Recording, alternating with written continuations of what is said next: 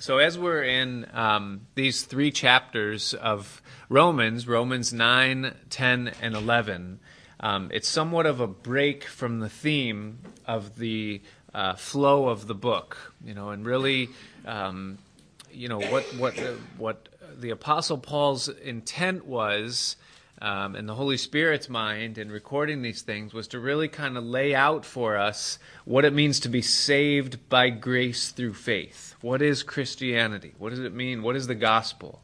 And he took us through that in chapters 1 through 8, very systematically, building upon our sinful condition and bringing us to perfection and, and all of that because of the cross and because of Jesus Christ. And he kind of finished, he crescendoed at the end of chapter 8 um, by telling us that uh, nothing can separate us from the love of God. That we are um, in Him, we've been, we've been chosen by Him, we've been elected by Him uh, that, that, that no one can stand against us if God is for us, that nothing can separate us from the love of Christ. And then he comes to the end of that and he, and he breaks off from it and he begins talking about Israel. And, you know, there's a reason for that because in the mind of the Gentile, the Christian who's reading these things or hearing these things, and they're hearing that God loves you unconditionally. God has chosen you, and nothing can separate you from the love of God. And um, you're, you're, you're saved, you're secure. And he's telling us that. The question in the mind of the thinking person is going to be well, what about Israel then? Did God throw them off? Because if God is saving Gentiles now, um, and it seems as though he's not dealing with the Jews, then that's somewhat inconsistent. How can you say that nothing can separate me from his love, and yet it seems like they've been separated from his love? How does that work? It doesn't make sense to me. You know, so so he takes the, the break here and he begins discussing Israel because they're the big elephant in the room. And so basically in these three chapters, he answers three questions uh, that would arise. The first one is why are the Gentiles now in the forefront and the Jews in the back in chapter 9? And we looked at that last time we were together, two weeks ago. And, and the answer to that question that Paul gave essentially is because they stumbled at the stumbling stone. Um, and then he describes what that was. If you just look at it there at the end of chapter 9 in verse 30, he says, What shall we say then? That the Gentiles, which followed not after righteousness, have attained to righteousness, even the righteousness which is by faith. But Israel, which followed after the law of righteousness, the Ten Commandments, the stipulation that if you do this, then you'll be righteous, they have not attained unto the law of righteousness. Why? Why did the Gentiles obtain it by faith and the Jews were refused it by works? Why? Because they sought it not by faith, but as it were by the works of the law, for they stumbled at the stumbling stone. Now, when we get into chapter 11, hopefully this morning, he's going to say, Did they stumble that they should fall? And then he's going to say, No. In other words, they're stumbled but they haven't fallen. They've tripped, they were stopped, there's been uh, an arresting of their progress, but they're not done. They've stumbled at the stumbling stone, and then he says, I, Behold, I lay in Zion a stumbling stone. So, chapter 9 answers the question of why the Gentiles are now in the forefront and Israel is in the back because they stumbled at the stumbling stone. That is, that they did not receive grace through faith that came through Jesus Christ. So, chapter 10 then answers the question fully what is the stumbling stone? They stumbled at the stumbling stone. What is the stumbling stone? And so, it's again salvation by grace through faith. And there's two different methods. You can be saved by behaving perfectly, obeying perfectly, following perfectly, or you can be saved by trusting in what Jesus Christ provided on the cross. And we talked about that the, the, itemized deduction versus the standard deduction. You know, the itemized righteousness, you know, my do's and don'ts, or the standard, what's been provided by Christ. And so he describes that there in those early verses of chapter 10, giving the contrast between um, these two things. And then he summarizes salvation in verse 13, where we pick up uh, salvation by faith, he says, For whosoever shall call upon the name of the Lord shall be saved. So um, that's kind of the, the, the, summarization of what the stumbling stone is. Then chapter 11 answers the third question. And the third question is what is then God's future plan for Israel? If he's not done with them, if he's got something yet for them, what is it? And that's what he's going to answer when we get there. Now, the hinge pin upon which this whole concept uh, swings that he's talking about is this whole concept of election and predestination and foreordination. This whole thing that God has chosen us and that we've been selected by Him and he's going to kind of carry that theme right through. He started with that in chapter 8, saying that those whom he foreknew, those he did predestinate. And then as we came into chapter 9, it talks about God's sovereign choice, that God chose Israel, that he chose Abraham, he chose Isaac, and that he chooses us. And so this concept of, of, of predestination and election that's absent from any human involvement, and he's going to carry that through because it has to do with Israel. When we get to chapter 11 and God says that he's not done with the Jews, he's going to bring that back around and say that he chose them. And if he chose them, then they're chosen. He doesn't go back on that choosing. So, this concept of election is very pivotal in making this whole argument that Paul's making make sense. So, he takes a moment in these last verses of chapter 10, where we read now as we pick up, and he answers a question that we would have, and that is if salvation is by election, if God's choosing, God's predestination, if that's if that stands, then where is the place of evangelism? What's the point? Why would we share our faith? Why would we participate in gospel ministry? Why would we share with people? Because if God's chosen and He's going to save whom He's going to save, then what difference does it make if we preach? And some carry that and believe that even to the point where they say, well, evangelism is wrong. Because if you share the gospel with someone and you persuade them to receive Christ and they weren't chosen, then they're self deceived into thinking that because they received Christ, they're saved, even though God maybe didn't choose them. You know, so we shouldn't evangelize. There's no place for Billy Graham or for crusade ministries or uh, mass evangelism or anything like that because it, it, it's irrelevant. God chooses whom He's going to choose, and human decision is not an ingredient at all. Well, that's not what Paul says here. Notice what he says concerning why we evangelize. Notice in verse 13 again, he says, For whosoever shall call upon the name of the Lord shall be saved. And, and, and that call upon the name of the Lord is defined in verses 9 and 10. That if you confess with your mouth the Lord Jesus and believe in your heart that God raised him from the dead, then you will be saved. For with the heart man believes unto righteousness, and with the mouth confession is made unto salvation. And what he's saying there is that if anybody professes Jesus as Lord, motivated by a belief in their heart that Jesus was Lord and that he rose from the dead, and they call out on him and profess him as Lord, then that person will be saved. So we understand that's salvation. However, he goes on to say in verse 14, How then shall they call on him in whom they have not believed? And how shall they believe in him whom they have not heard? And how shall they hear without a preacher? And how shall they preach except they be sent? As it is written, How beautiful are the feet of them that preach the gospel of peace and bring glad tidings of good things. But they have not all obeyed the gospel, for Isaiah says, Lord, who has believed our report? So then, faith, that is salvation, comes by hearing, and hearing by the Word of God. So, what Paul says here is that if anyone is ever going to call upon the name of the Lord in order to be saved, then there's a few things that are going to lead up to that calling on the name of the Lord. First of all, there's going to be someone who's been sent by God to preach the gospel of God so that they can hear the word of God and then they can believe. They can't believe in something that they don't know what they're believing in. And they can't believe in it if they haven't heard it. They can't hear it unless someone says it, and someone can't say it unless that someone has been sent. So, who is that someone? That someone is you and I.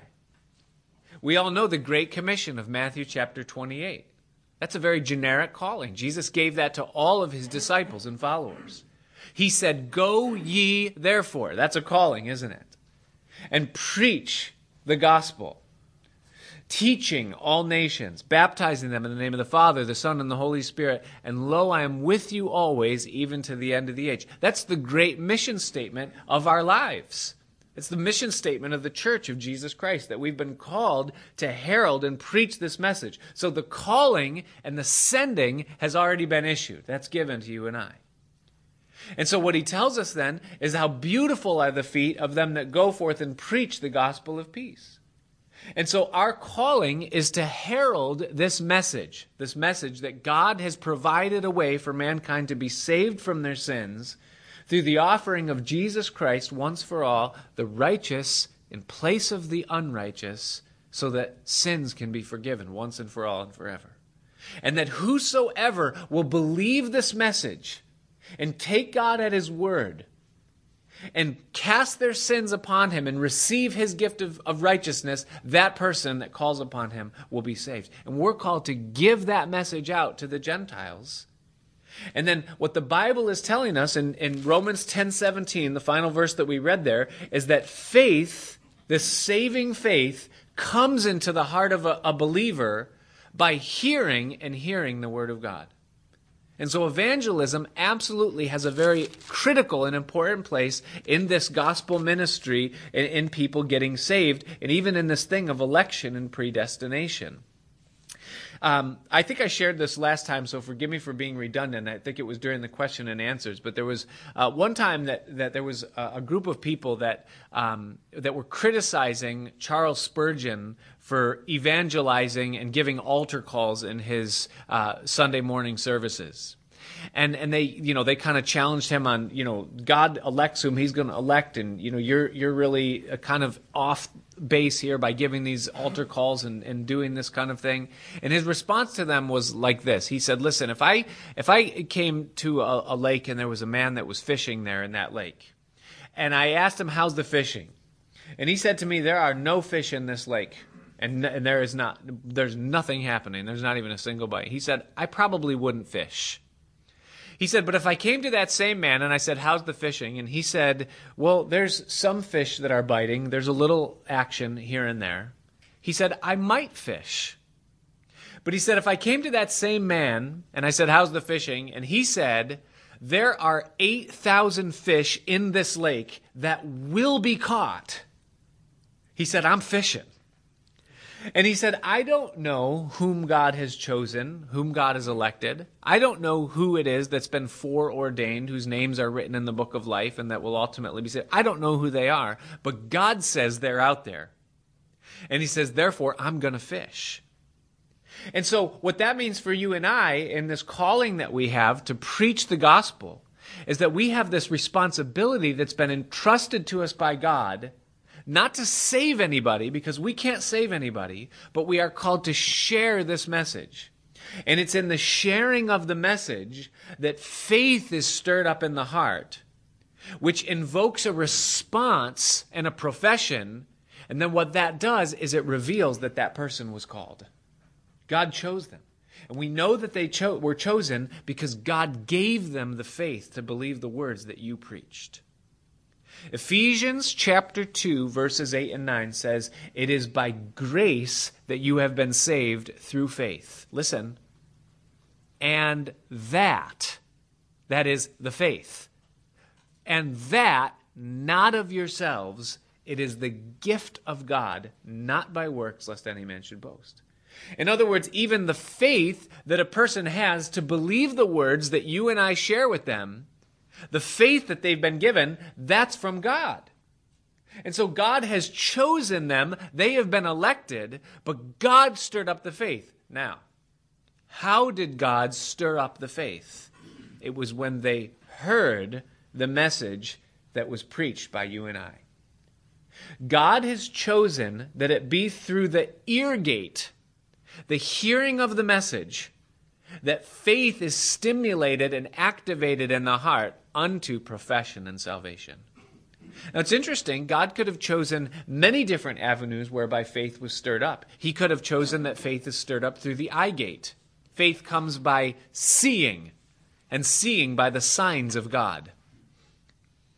God could have chosen that faith come through some other sense, through the taste. The Bible says, taste and see that the Lord is good. Tasting of his presence. Faith comes by tasting of his goodness. No, no, no, no, no. No. It doesn't say that. The Bible does say, taste and see that the Lord is good. But tasting and seeing that God is good, the seeing of signs and miracles, listen, church, listen, guys. Seeing, feeling, those things do not produce faith in a person. It says faith comes by hearing, and hearing by the Word of God. You say, well, that's not true. I mean, if, if someone sees a miracle of God, then that's certainly going to produce faith. I mean, isn't that what people say all the time? Like, if I could see God do something, then I would believe. No, it doesn't work like that. Let's prove it. Let's call the children of Israel to the witness stand. And let's ask them if faith comes by seeing the signs of God. And so you just grab 10 people, 20 people, 1,000 people from ancient Israel, the days of Moses, and you call them to the witness stand. And you say, Could you tell us the things that you have seen? And they say, Oh, we have seen. We have seen. We saw when we were backed up against the Red Sea and the man Moses put his staff into the waters, and man, it was unbelievable. The passageway through the sea, the walls of water on the left hand and the right dry ground. We passed through the whole thing, safely ensconced on the other side. We watched those waters then drown the armies of the Egyptians. Just a few days later, we watched water flow out of a rock in the desert when we were there, parched in our thirst. A few days later, we saw bread rain down from heaven, and that bread was on the ground every day for 40 years. We saw the earth open its mouth and swallow 24,000 men that rose up against our leader Moses. We have seen signs like you wouldn't believe. Okay? Question number two.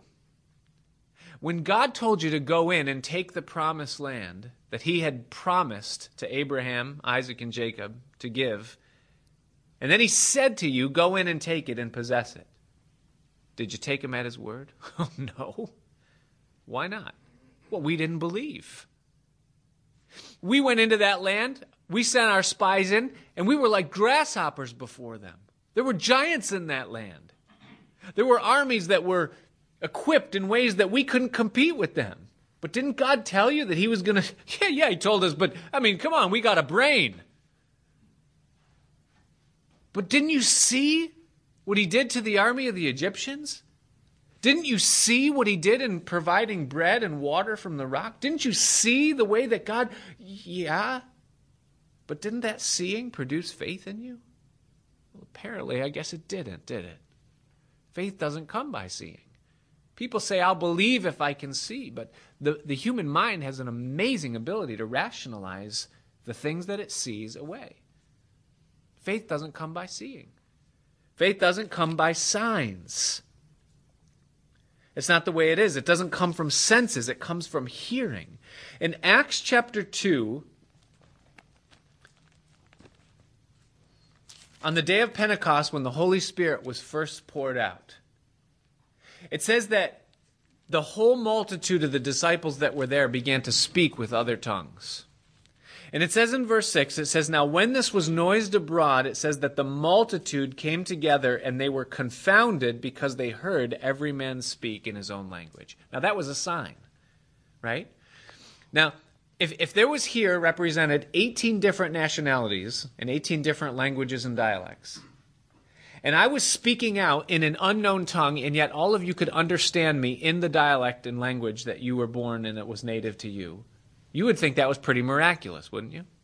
And it says that these were all confounded because they all heard him in his own language. And it says in verse 7 And they were all amazed and they marveled, saying one to another, Behold, are not all these which speak Galileans? How then do we hear every man in our own language wherein we were born? And then it lists all the different places that they were from, some 18 different places.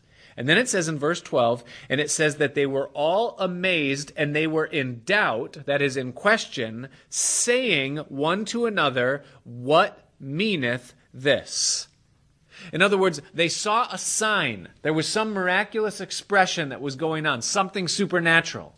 And it didn't produce faith, but it did produce wonder. It produced curiosity. And then what happened?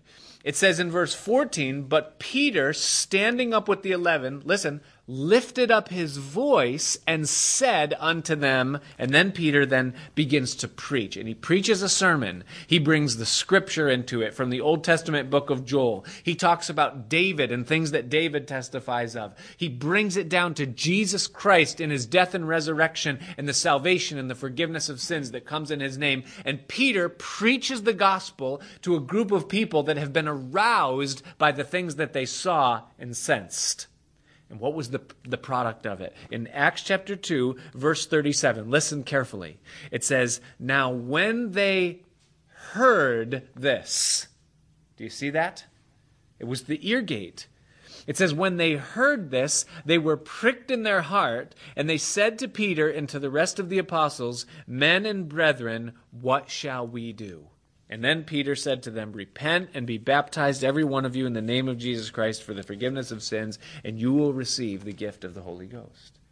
So the miracle aroused questionings, which opened the ear, which then the gospel was planted inside. It stirred up faith, and 3,000 people gave their lives to Christ that day.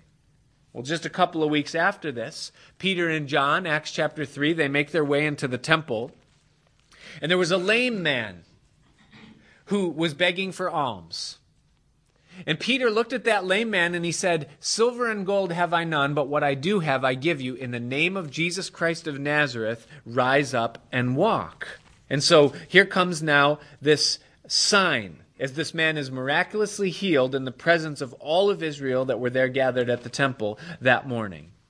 And so the lame man that was healed held Peter and John. And listen, verse 11 of chapter 3, it says, All the people ran together in the porch that is called Solomon's, greatly wondering. Doesn't say believing.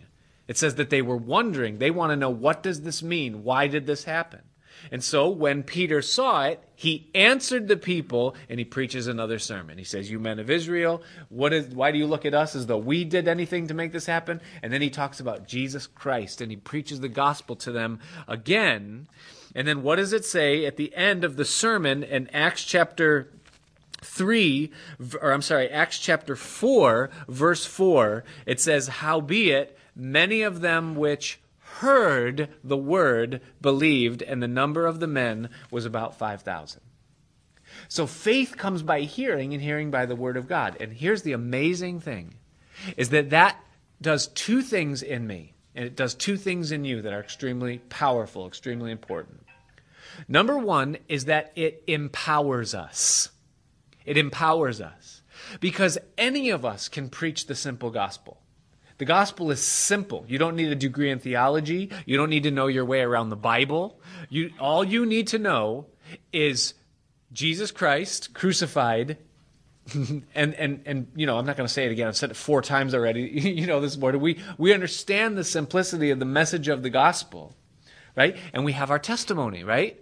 So we can say, this is what happened to me. I was this, this is what happened, now I'm this. And so we share testimony, we share the scripture, and that, that means every one of us can do it. Every one of us is empowered to share this message. The second thing it does, not only does it empower me, but it also sets me free. It liberates me. Because it takes the pressure off of me into thinking that I have power to save anybody. I don't. It's not up to me to be persuasive. It's not up to me to be convincing. It's, it's not up to me to have a certain type of personality or position or prominence. All I have to do is give the message. And the Bible says that God already has it figured out who's going to believe and profess and who's not. And therefore, my preaching and sharing of the message allows me to get to see who it is that God has chosen.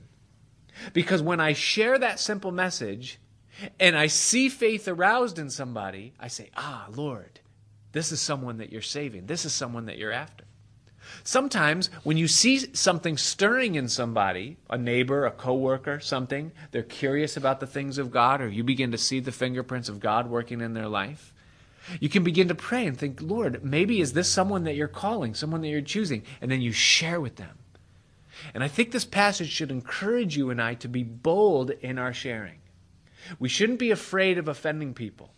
We shouldn't be afraid that people are going to get angry with us or upset with us. They're going to. But it doesn't matter. Because without a preacher, they can't hear, and without hearing, they can't believe, and without believing, they can't be saved. And so, therefore, you and I have a direct part in seeing salvation brought upon a person. We don't save them, but we're God's instrument to arouse faith that they might be saved. So may we be those that share. Faith comes by hearing, and hearing by the word of God. Give the word of God away. But then Paul goes on to say in verse 18, he says, But I say, have they not heard? Yes, truly. They've heard. Their sound went into all the earth, and their words unto the ends of the world. Now, this is an interesting thing to consider here. You say, okay, if a person never hears the gospel, then wouldn't they be better off in a way? Because how can they be accountable to a gospel and to a God and a salvation that they've never heard about? And wouldn't God therefore be bound to show mercy on someone that never heard the gospel before? Sometimes people will say, What about the guy on some tribal you know, distant land that never has a missionary sent to him and never hears the gospel, how is God going to judge that person? Or should I not preach to someone because I'm doing them a disservice? Because now that they've heard it, they're accountable to it, and I've just sealed their damnation by telling them the truth. Maybe it'd be better for me just to remain silent. I'd probably be saving more people that way. And what Paul is saying here, no, is that that's bad logic, and here's why. And he's quoting from Psalm chapter 19 in verse 18. He says, Have they not heard? He says, Yes. Now, where did they hear? He says, Their sound went into all the earth and their words to the end of the world. A quotation from Psalm 19. You know what it says in Psalm 19? It says that creation testifies the gospel of God.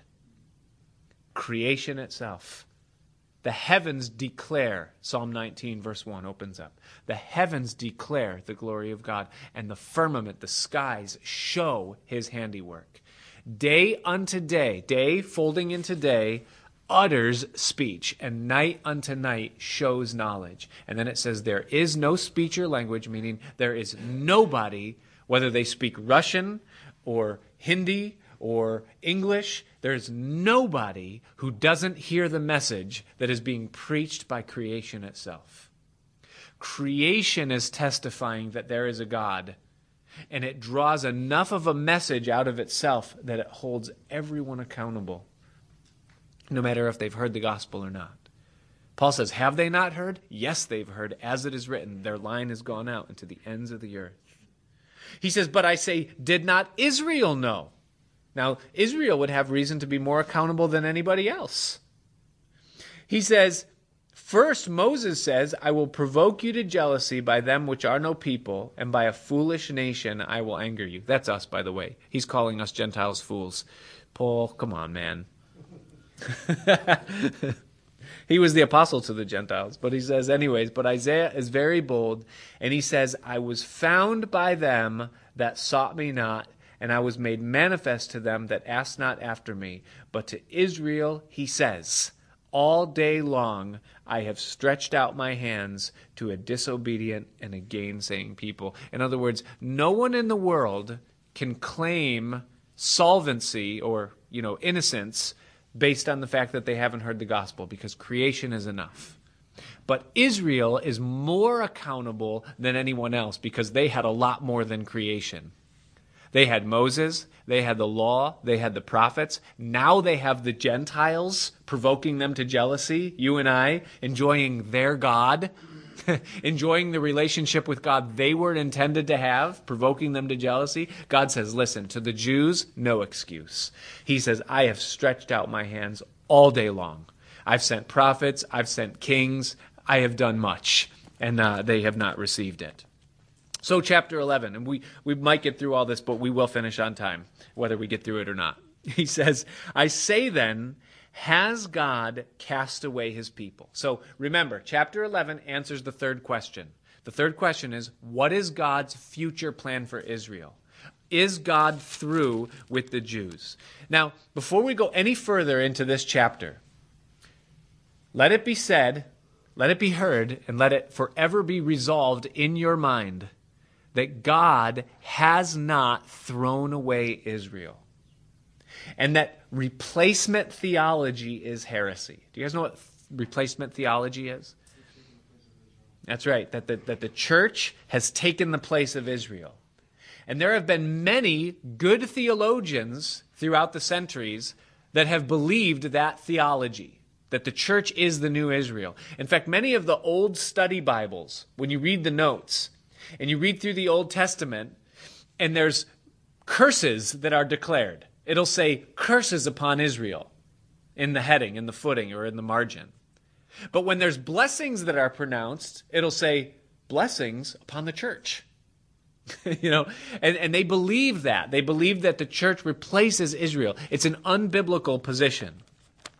In the book of Jeremiah, in the prophecy of Jeremiah, uh, I want you to just listen to what God says he says, this is uh, Jeremiah 31, verse 35. He says, Thus says the Lord, which gives the sun for a light by day, and the ordinances of the moon and of the stars for a light by night, which divides the sea and the waves thereof roar.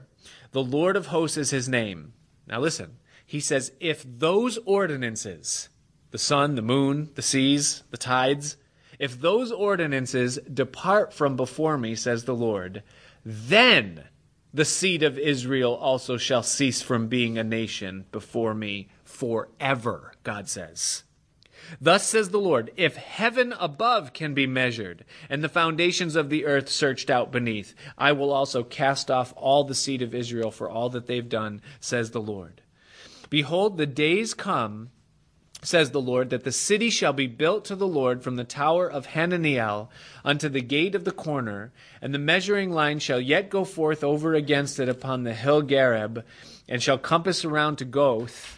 And the whole valley of the dead bodies and the ashes and the fields of the brook of Kidron unto the corner of the horse gate toward the east shall be holy unto the Lord. It shall not be plucked up nor thrown down any more forever. God says, I'm not going to cast off Israel, even for the things that they've done. In chapter 32, next chapter, verse 36, he says, the Lord says, Therefore, thus says the Lord, the God of Israel, concerning this city, whereof you say it shall be delivered into the hand of the king of Babylon by the sword, famine, and pestilence. He says, Behold, I will gather them out of all countries where I've driven them in my anger, and in my fury, and in great wrath, and I will bring them again into this place, and I will cause them to dwell safely. Now, amazingly, that's what we've watched happen over the past hundred years of world history in our day. And he says, And they shall be my people, and I will be their God, and I will give them one heart and one way, that they may fear me forever for the good of them and for their children after them. And listen, and I will make an everlasting covenant with them, that I will not turn from them to do them good, but I will put my fear in their hearts, and they shall not depart from me. And then he goes on and, and he closes out chapter 32 uh, by just establishing that in, in yet greater and, and deeper terms. So let it be clear that God is not through with Israel. He's got a future plan for them. And that's how Paul begins chapter 11 here in Romans by just simply saying, Has God cast away his people? God forbid. God forbid. And then he gives two proofs for it. Number one is himself. He says, For I also am an Israelite of the seed of Abraham and of the tribe of Benjamin. He's saying that there, there, there doesn't get anyone more Jewish than me, Paul says. seed of Abraham, tribe of Benjamin, and I'm saved. And if I'm saved, then God's not through with Israel because I'm part of Israel. I represent them in some small, minute way. So God's not done. Proof number two is that even with Israel of old, it was always only a remnant, a part of it, that truly believed in God. And so he says, verse 2 God has not cast away his people which he foreknew. Don't you know what the scripture says of Elijah? How he made intercession to God against Israel, saying, Lord, they have killed your prophets and dig down your altars, and I am left alone, and they seek my life? In other words, there was a time in Elijah's day when Israel was so apostate that Elijah literally thought he was the only believer left on the planet. God's people had become the biggest danger to God's people. and Elijah thought he was the only one left. But what does what was the answer of God unto him? God said, I have reserved to myself 7,000 men who have not bowed the knee to the image of Baal. Even so, then, applying to the current day, he says, At this present moment, there is also a remnant according to the election of grace. And if by grace, then it is not by works, otherwise, grace is no longer grace. But if it is by works, then it is no more of grace, otherwise, work is no more work. In other words, listen, it's one or the other. And if 90% of Israel is still trusting in God by works, then that 90% of Israel isn't saved. But if 10% or even 1% of Israel is trusting in God through Jesus Christ, then God is still working in the Jew even in this present day. What then? Verse 7. Israel has not obtained that which he seeks for, salvation. But the election has obtained it, and the rest were blinded. According as it is written, God has given them the spirit of slumber, eyes that they should not see, ears that they should not hear, unto this day. And David says, Let their table be made a snare and a trap and a stumbling block and a repayment unto them, a revenge. Let their eyes be darkened that they may not see and bow down their back always. In other words, it was prophesied by David that these days would come when, when Israel would be put on the back burner. I say then, and here is important verse have they stumbled that they should fall? In other words, they stumbled at the stumbling stone. They were tripped up by faith. They didn't get that. But is it to their demise? God forbid. But rather, through their fall, salvation is come to the Gentiles to provoke them to jealousy. In other words, God has used this stumbling season as an occasion to reach the rest of the world. And here's the amazing thing think about this is that this is exactly what God said to Abraham, isn't it, when he first called him? Do you remember the first thing God said to Abraham? The first thing. He said that in blessing, I will bless you. In multiplying, I will multiply you. Here it is and in you shall all the nations of the earth be blessed. In other words, this was God's plan of how things would play out from the very beginning, and God used their stumbling to reach the rest of the world. Remember when Jesus said there was a man who had a wedding and he invited his you know, neighbors and his friends and his acquaintances to come, and every one of them made an excuse. Remember? They said, well, this one said, I just bought a piece of land, I can't come. Well, I just took a wife, I can't come. And, and they all made their excuses why they couldn't come to this wedding. And he said that the master of the wedding was offended by it. And he said, okay, fine, then go out and go beyond the borders of my family and friends and just start inviting strangers. Strangers in the Bible are who? Gentiles. We're the strangers that sojourn among them. He said, Fine, if you're not going to come to my wedding, then I'll invite the strangers to the wedding. And the, the, the servant came back and said, Okay, Lord, they responded, but there's still room. And then the master said, Well, just go invite anybody then. Just go to the highways and the byways and invite the bums, anyone who come in. Just get the message out to them. And so this was God's plan from the very beginning. God used the stumbling of the Jews to reach the rest of the nations, and now we provoke them to jealousy.